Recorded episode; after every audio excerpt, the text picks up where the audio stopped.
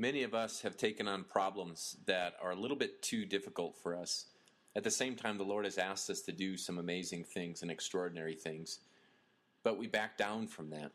What's the difference between giving up and not taking on the responsibilities that we should? Today, we're looking at the life of Moses, who did just what we struggle with taking on a project that's too big, but at the same time, backing down from one that he could handle with God's help. This sermon was originally recorded at Meadowview Elementary School, June 9th, 2013. Talking about salvation, and if you remember last week, we talked in the book of Exodus some of the uh, principles of salvation. God saves us from slavery, and God works behind the scenes when you don't necessarily see it. However, a principle doesn't save you, does it? The idea of salvation doesn't save you. You actually need not a principle, but a person. So we emphasized how important Jesus is to our salvation. And as we look at the book of Exodus as a whole, it starts in bondage to Pharaoh and it ends in worship. And those things are really uh, closely connected. One is slavery to a false God, in a sense, and the other one is, in a sense, slavery to the true God. So we're going to continue this series. We're in the book of Exodus, and we're going to be moving on to uh, chapter 3, which is kind of a fun chapter if you know the story. So, chapter 1 of Exodus covered multiple generations, uh, many generations, all the way from Joseph all the way until the time of Moses, which is about 400 years. And it speeds through that pretty quickly, but then it slows down in chapter 2 as it talks about Moses. And Moses has an interesting story. You can think in your head, what are some of these interesting things about Moses? He was supposed to be killed uh, by the midwives. That wasn't working, so they said, okay, throw the baby boys in the Nile River, which might have been an act of worship because they worship the Nile River. The, the Nile River um, overflows every year, and that's how they do a lot of their um, farming. Farm, I don't know if they call it farming there. That's how they do a lot of their farming. So the mother puts Moses in the river, of course, not in the way that Pharaoh intended in this basket, and he floats down, and of course, who finds him? The Pharaoh's daughter, which is pretty fantastic. And she says, Hey, I want to raise this child as soon as it gets easier. So she hands him off until he's like four to the daughter's mother. So this is, this is uh, the son's mother. This is working out great. Then he, I don't know if she had a, stipulation I will not raise kids until they can catch a basketball. Maybe that was the rule. I'm not sure what it was. But at four, kids are a lot more fun. Maybe that's it. Uh, at four, kids, you know, say things during the children's lesson that you can't recover from. Things like this. This is kind of how it works. So they, uh, she gets this child back. He's raised up for 40 years inside of the palace, all this training. He would have been trained as commander and all this education. And then, um, well, he really messed up, right? He's got this problem, and he says, I'm going to fix it myself. We're going to talk about that in just a bit. And he ends up on the run for 40 years, which reminded me of a show. If any of you seen America's Most Wanted, it's not on the air anymore with John Walsh. I think it's one of my, I, I, not that I sought it out, but it's one of those shows like when it's on, you kind of sit down and you watch it anyway because of the dramatizations as they try and catch criminals and they show you like a rundown where they have their tattoos. And then it's our job, right, to try and look at our neighbors. Which is kind of, I, I'm glad none of my neighbors told me that. Yeah, America's Most Wanted is my favorite show. You know, they never told me that. But we're supposed to look at our neighbors and try and see. And the show works, doesn't it? It did work for a number of years. I bet it was on 15 years or so. Had local spin offs and things like that. Because, A, um, every one of us thinks one of our neighbors is a criminal. And B, they actually caught people. Wasn't that fascinating? And here's the thing that's fascinating to me. You watch the show Cops. Has anyone seen the show Cops? They actually filmed it south of where we were in Washington in Lakewood. We did not live in Lakewood, but they filmed it in Lakewood, so you'd see places that you recognize. What happens in cops? When they catch, uh, they see a perpetrator, do they run or not run? Oh, they run like crazy, and that's the best part. I mean, and they're running and they're jumping fences and things like that. That's the best part. In the show, America's Most Wanted, when they finally get the criminal, have you ever seen one run ever? They're just done. They've been on the run for like a decade sometimes sometimes two decades, and they finally catch him. And every time you see him, they just seem like this whipped puppy that's like, you know, I'm just done with this. Can you imagine functioning, looking behind your back all the time, never being able to re- relax and think, what if one of my snoopy neighbors recognizes me? Won't that be the worst? So, this is really what we're on. Moses has been on the run from the largest government, the most powerful government at the time for 40 years. Pharaoh himself wants this guy dead. And he's been hiding out uh, over in the desert, no doubt, probably looking over his shoulder. Uh, do you wonder, did you think he told his new wife about the situation? I don't know. Like, what brought you here? I can't imagine that. If I we just met our new neighbors, our neighbor next door is moving out. They moved in, and the usual question is, "Oh, what brought you here? Work." It's always work. But I mean, you know, you're just making conversation. Can you imagine? Now I murdered somebody. Okay. Awesome. We'd get a dog. Um, even I would get a dog at that point. You know, this would be a little weird. So I don't know if Moses brought that up when he met Jethro and they said, hey, this guy's super nice. And the daughters bring him home to meet the father in law. I can't imagine that comes up. That never came up when I met your dad. Because it's not true. That's why. so this would be this awkward kind of thing. So for 40 years, maybe he's kept it to himself this whole time. He's killed a man. And when he saw a problem that he thought he could fix, he said, I'm going to take this guy's life. And he's been on the run ever since. Is Moses all that different from you? How many of you have taken on projects that you probably shouldn't have taken on? Any, any takers there? It, it, if you own a house, this has happened to you already. You're like, I can fix the plumbing. And then you, you slowly, you, you can't, you got to do this on your own, by the way. You can't do this with your spouse looking at it. Spouses are not allowed to answer at this point. How many of you are into quilting? How many of you have finished a quilt? I think there's like a 10% ratio. I'm into quilting. I can say that because no one who actually quilts finishes quilts. I think that's how it works. My mom was so guilty, felt so guilty about starting a quilt. Like when I was born, she started it when I was, uh, she, she had to be on bed rest because I was so 10 pounds, 10 ounces, and she couldn't walk around. So I was this huge baby. She starts the quilt. She felt so guilty about it, she finished it like 25 years later because she said, I just got to get this thing done. And so, can imagine that? For 25 years, the guilt of the quilt. The guilt of the quilt. I, am going to start a shirt. I'm going to start a website. The guilt of the quilt. So, any, anyway, so have you started projects on? I was uh, thinking about changing out my car. Some of you know that I really enjoy my car. I, I invested $1,050 into it. Um, here's the dream car, which I've shown you before. This is a guy who redid it. I can't go this far because if you follow the posts, how this guy rebuilt this diesel car, his girlfriend slash wife changes names throughout the post. So this is my indicator that I can't go this far. So I'm looking for this old Land Cruiser. I'm really interested in it. Here's one of the posts, and it says on Craigslist, project that got out of hand. I'm like, well, you know, maybe that's workable. Here's the pictures that he showed. The thing is completely taken apart. Now, I have that circled because if you're in the front row, you can see that's the only part I recognize. It's a steering wheel. So, $4,000, you can get all what you need for this. Has this ever happened to you? You've started to do something in your basement or you've like tried some project that's a little bit too big and it gets out of hand. Isn't that really what happened to Moses? You can imagine like his heart going out to his people. He's raised in the cushy palace. Everything's fantastic. He's supposed to be dead. He gets all this great training, he gets the good food. Now he goes out and sees his fellow Hebrews being beaten, his fellow Hebrews uh, being whipped, his fellow Hebrews having to actually work. And don't you think his heart would go out for that? And he decides, you know what, I'm going to do a little beating of my own. So he sees this supervisor beating one of his own people, and he thinks to himself, there's no witnesses, so there's no murder, there's no sin. But what's the problem? there's witnesses, there's murder, and there's certainly sin. So, consumed by this, uh, he starts to hear about it, he gets nervous, and he runs off to Midian for 40 years. How old was Moses when he murdered that Egyptian? Do you know? He was about my age, 40. I round up. So he's about 40. He's been on the run for 40 years. So, how old is Moses when the Lord appears to him? 80. So, this 80 year old man, the Lord is coming to him in this burning bush. He's been on the run for 40 years. You know, I wish, I should switch pictures. Um, I will in a second. I wish that our problems that we take on were just as silly as like a car, right? I wish it was just like some do it yourself project at home. This even happened to me yesterday. I'm changing out, my wife smiles. You're the best, honey. So I'm changing the, I, I was like, man, I, I got to come up with some good example of my own. Well, it happened yesterday. I, I changed out the um, compressor on my car because the air conditioning's not working. And all the guys are like, yeah, that's not bad. Not bad. It sounds great. I, am so confident in it. I was even done. Uh, my time for projects is multiply the internet guys by three. So if they say it takes like an hour, I multiply that by three, and it usually takes me about four hours then. Okay, so.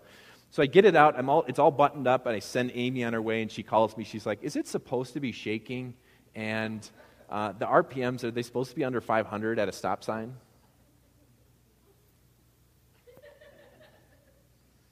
nah, belt could be too tight. So I just make something up because I have no idea what's going on. So while she's at the store, I'm searching the internet and I figured it out. I had to change, not to bore you again, change out the throttle body. I had to clean it out. So the guys who know are like, okay, good. So now it runs fine, correct? Okay. But this just happened to me yesterday. And the, what's even more serious, though, is about stuff that we take on that's too big, like projects. Is I think is when we do something wrong before someone we sin, have you ever tried to cover up with more sin thinking that's going to like solve it somehow? You know, Scripture is very clear. It says, if we confess our sins, He, talking about God, is faithful and just and will forgive us of our sins and purify us of all unrighteousness. That's pretty straightforward, right? This is the solution when you've got sin. But if we claim we have not sinned, who does that sound like? We make him out to be a liar, and his words have no place in our lives. In a sense, when we try and pile on a solution to our sin with more sin, it just pulls us farther and farther. Has this ever happened to you? You do something wrong, and someone, you could just admit it up front. You go, no, what? I'm just going to try and bend it a little bit and see if I can get away with it. I'm going to see if I can just kind of not let people know. Or you, instead of facing problems like in relationships or uh, with your spouse, you say, you know what? I'm just going to watch TV and pretend nothing's going on. And it gets worse and worse and worse and worse. Visited my sister. She owned a, um, a house in Oakland, California. And I remember at the time she bought this about a decade ago, two, two decades ago. wow. Uh, two decades ago, and she paid 300 some thousand dollars, which at the time, when I lived in Appleton, a house was like $65,000. So this was just unheard of. So we were expecting to see like this McMansion, beautiful. It was like a one story fixer upper and I thought, I'm never moving to California. That's what I thought in my head. So we see it, and she said, Well, there used to be some burnt tiles. I remember seeing it. So we see these burnt sienna kind of tiles in the bathroom, and they're really ugly, versus the good looking burnt sienna tiles that you're picturing. So there's these ugly tiles. Thanks to her husband's hammer, we left, we saw it the first week, knocks them all out. Amy and I go to visit there for our honeymoon. There's still no tiles in the bathroom. You probably had projects like that that just you're just too busy, you're too overwhelmed, you kind of just shut the door and say, I don't even want to think about them. You stuff them in the drawer. Um, you push it back in your calendar again and again and again. You have the email. How many of you have an email that just sits on the bottom that you just glance at every day and you're like, hmm, maybe tomorrow? And then it moves to the next day. I even have a thing called uh, Letter Me Later, so I can send an email. I can forward that email to cyberspace, and then it just appears like a week later on a Friday. It just, ta it's really great, except that you're like, man, I should have dealt with that a week ago. She didn't want to deal with this. Is that how God operated? When he saw how ugly your sins were, when he saw how lousy they were, did God say, you know what? That's a little too much for me? No. Jesus said, I am absolutely committed. I'm absolutely going to live this perfect life. I'm absolutely going to put myself on the cross to remove this so you can be something different. And that's what we're going to talk about. Moses took on a problem that was too big for him, but God has changed him through forgiveness to do extraordinary things. How arrogant do you think you have to be to kill somebody? I remember seeing a movie once, and I can't remember the name of it, and I wasn't going to Google through the trouble, but essentially, it was about a film that this very rich guy had that he actually had a film he paid someone to go murder someone else and he put it on film and this was like in his vault and that was the premise of this movie. I didn't say it was a good movie. But how arrogant do you have to be to take someone else's life? Moses was in a position in his arrogance at 40 years old ready to take on the world that said you know what? I am so important and my ideas are so important and I am so great that I'm going to snuff this life out. And now he's running with the guilt for 40 years, sitting on his shoulders and feeling awful. And this is where we pick it up. Uh, this is uh, in Exodus chapter 3, verse 2. It says, There's an angel of the Lord appeared to him in flames. This is on Mount Horeb. This is different than Mount Sinai, but probably in the same mountain ranges. Uh, the mountains there are about 7,000 feet high, so not as high as our mountains, but about 7,000 feet high. And when the valleys would dry up, if you're raising sheep, they say that there was some vegetation up on the mountain. So that seems to be why he's on this mountain. So Moses saw that though a bush was on fire, it did not burn up. So Moses thought, we even know Moses' thoughts. He's the one who wrote this book. So Moses thought, I'll go over and see this strange sight, why this bush doesn't burn up. So who's, who's talking to him through the bush? We have two named angels in the Bible. Do you know those two? One is the messenger angel. Usually at Christmas time, you hear about Gabriel. The other one is more of a, seems to be a warrior angel and Michael. Which one of this, which one of those two is this? Neither one. So that's my trick question. You can see this lighten up. We, we get a clue here. It says, when the Lord saw. So before Jesus was Jesus, does this make sense? All right, so I'll talk slowly. Before Jesus was Jesus, we call him the pre incarnate, pre flesh Christ. And often in Scripture, it seems he's the one who's appearing. So it says the Lord. So God himself is talking to Moses. So when the Lord saw that he had gone over to look, God called to him from the bush Moses, Moses, and Moses said, Here I am. Do not come any closer, he said. Take off your sandals, for the place where you standing, you're standing is holy ground. Then he said the statement that changed this whole scenario. I don't know who Moses thought was talking to him in a bush. Maybe that happens like when you like tend sheep for 40 years in the desert. But this changes the whole conversation. He says, "I'm the God of your father, the God of Abraham, the God of Isaac, and the God of Jacob." At this Moses hides his face. He freaks out. And why is that? God spoke and had a relationship with each of these men. With Abraham, he spoke to directly. With Isaac, he spoke to directly. With Jacob, he wrestled with Jacob. So imagine this. Moses is now realizing wait a second. This is the God who interacts with human beings. This is the true God. This isn't just something going on in my brain. The true God is now speaking to me at this time. So let's just think about this. Um, Abraham had a son named Isaac, right? And then Isaac had a son named Jacob. And then Jacob had a son named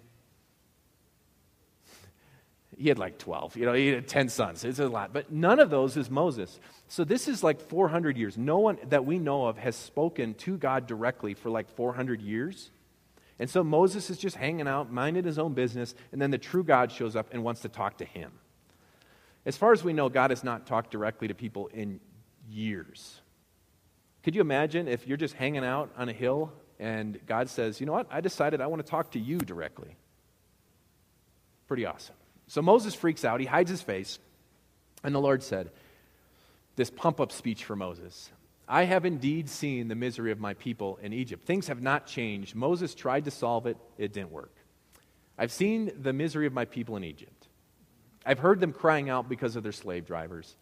And I'm concerned about their suffering. Now, what kind of God do we have? Impersonal or personal? There's a belief that the people who founded the country are deists, and the idea of deists is like um, the world is like an ant farm. And how many of you tend and water your ant farm if you've ever had one? How many of you are smart enough to put like a whole colony of bugs in your house? I'm not. Um, but it, you don't do, really do anything with it, right? You start the ants and you just let them rip. There's this idea that God had the world, He just let it spin, is kind of interested to see what happens in the end. Is that the kind of God we have? No, God says, that's the closest I could get to underlining. Blue didn't do much. God says, I have seen the misery of my people. I have heard them crying out because of their slave drivers. I am concerned about their suffering. So I have come down to rescue them from the hand of the Egyptians. And you can imagine Moses like, Yes, amen, Lord. And to bring them up from the land into this is exactly what Moses wanted to do spacious land, a land flowing with milk and honey, and the home of all these people. And now the cry of Israelites has reached me, and I've seen the way the Egyptians are oppressing them. Can you just imagine Moses going, Lord, that is exactly what I saw? God, we are on the same page. God, we're like this. We're, we're on the same page here. I saw them suffering. I saw them hurting. I think, God, it's time you go and do something about it. And God says, No. So go, I'm sending you.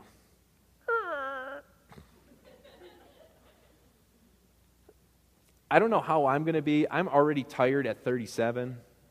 But when I'm 80 and the Lord comes to me and says, I want you to go to the most powerful nation in the world, go right up to their leader and take my people out of there. I want you to lead these people into the desert away from them.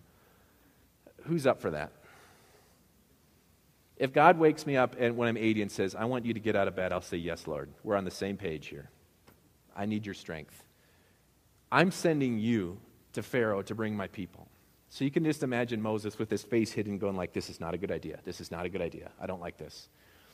Out of Egypt, but Moses said, Who am I that I should go to Pharaoh and bring the Israelites out of Egypt?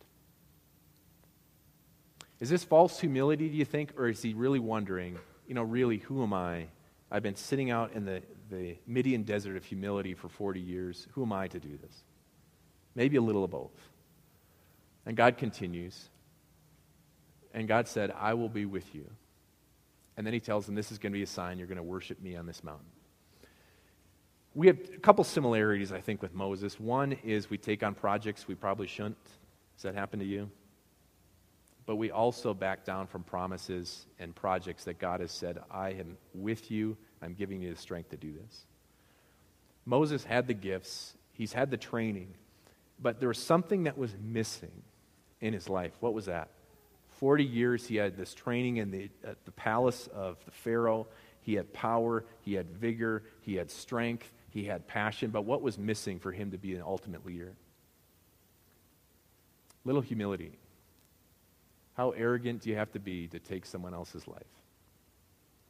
40 years raising sheep in the desert seemed to have changed that. And now, rather than saying, I want to take on the world, he's saying, Lord, I don't know if I can do it. God has given each of you particular gifts. We see that in Scripture. I don't know what your particular gifts are, but God has given you particular gifts. Some of you to serve, some of you to teach, some of you to lead. And God is saying, I want you to take on some projects, probably more than you're doing now. Instead of backing down to say, God, I don't have the strength, I don't have the time, I don't have the effort, God is saying, I have given you the ability, and I will be with you. What kind of God is this? Moses asks one more question. He says, What if I go to them? And, you know, I say, like, God sent me to you. And they're like, What's his name? You can just imagine, it sounds like kids. What's his name? And he says, And God says this I am who I am. This is what you are to say to the Israelites I am has sent me to you. God also said to me, goes on, and then he said, This is my name forever. The same God who created the world is the same one who appeared to Moses. The same God who appeared to Moses is the same one who comes to you and says, I know you're about ready to face some things that are over your head. And there's things maybe in your marriage or your life or work, or, and you're thinking, you know, this is too big for me. I shouldn't be doing this. God is saying, I'm with you. If your mind is on the same mind as God's mind, He's going to be with you. If your mind is in the same place that says, I want people to hear about you, so does. If God, you say, God, I want to care about people, so does God. If God wants you to love those people who are insignificant in this world, so does God. And He says, I will be with you to bless you and give you that strength. Amen.